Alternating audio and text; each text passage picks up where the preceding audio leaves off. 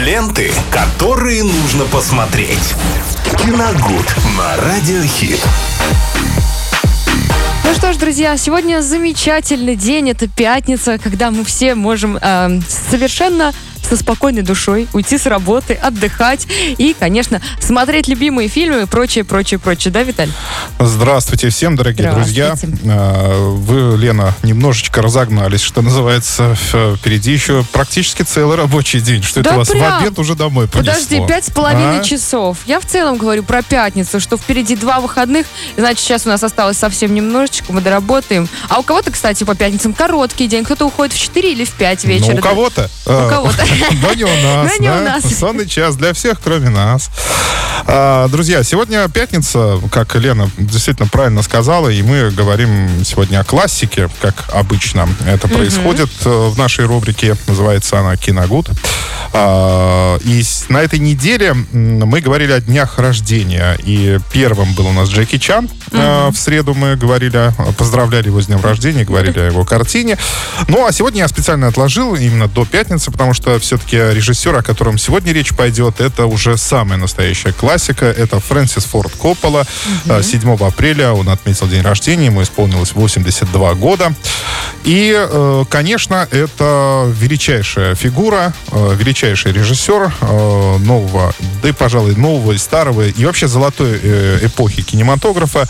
Шестикратный обладатель Оскара, человек, без которого не было бы трилогии «Крестного отца», не было бы «Дракулы» с Гэри Олдманом, не было бы величайшего фильма «Апокалипсис сегодня» э, и э, картины, о которой мы сегодня и поговорим. Называется она «Разговор» 1974 года э, выпуска. Угу. Это одна из самых ранних работ Фрэнсиса Форда Копплы, то есть до тех фильмов, которые я перечислил сейчас. И ни один из них Лена не смотрела, да? Нет. Судя по глазам, я вижу. Я сижу просто спокойно. А, вот. Я послушаю. Да, это самая его ранняя работа. Считается она, конечно, Снимается там Джин Хэкман в главной роли. Сразу две золотых пальмовых ветви эта картина заработала на э, Канском фестивале 1975 года. Э, картина рассказывает о человеке по имени Гэри Коул. Он лучший на западном побережье специалист по прослушивающим устройствам. Ну, очень любит рассовывать всякие жучки в разные помещения, mm-hmm. да, и слушать, слушать, слушать, слушать, о чем... все звучит. А, да-да-да, слушать, о чем там говорят. Ну и, конечно, к нему э, очень часто обращаются люди с просьбами как раз-таки сделать свое дело, кого-нибудь прослушать, э, ну, так сказать, провести этот самый промышленный шпионаж. Ага. Э, назовем его так. И однажды тоже к нему, в общем-то, поступает обыденный совершенно заказ э, прослушать двух людей на площади. Это парень и девушка, они будут разговаривать, и вот заказчику нужно срочно узнать том, что, о, о, то, о чем они будут угу. говорить. Э, Гарри берется за работу, делает все блестяще, естественно, он все прослушал, все записал, все вроде бы отдал, но потом начинает постепенно, он понимает, что что-то в разговоре произошло не так. И начинает раз за разом прокручивать пленку, прокручивать, и понимает, что там речь идет о предстоящем убийстве а, как одного человека. И вдруг, э, в общем-то, в достаточно аморфном Гарри, человеке таком, да, который делает свое дело и не лезет, не сует нос свой никуда вообще. Mm-hmm. Тут в нем просыпается э, некое подобие совести, и он вдруг понимает, что ему надо срочно предупредить человека, э, на которого готовится это mm-hmm. убийство. Иначе потом ему совсем не жить. Он и, в частности, сам этот Гарри очень одинокий человек, у него никого нет, кроме его техники. То есть любовь у него показана именно только одна. Это к технике, больше ни к чему, mm-hmm. в общем-то, да. И вдруг вот тут такое вот человеческое качество взыграло в человеке, и он решает предупредить э, мужчину, этого, ну, против которого готовится убийство, э, но э, оступается с каждым разом, делает ошибки, и все это приводит к достаточно жесткому финалу. Ну, к какому не буду говорить, потому что, ну, не все смотрели, ну, конечно, да. и мне не хочется портить впечатление от этой действительно хорошей картины.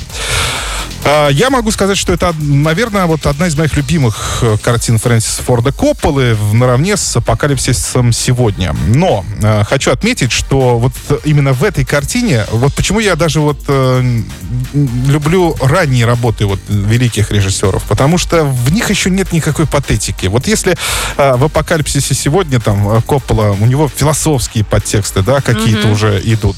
Э, в, в, в «Апокалипсисе сегодня» там э, визуальные эстетика очень прекрасная, mm-hmm. да, ну и опять же тоже философский контекст, а здесь, в принципе, ничего нет. Тут, в общем, можно сказать, обычный триллер, да, который мы смотрим.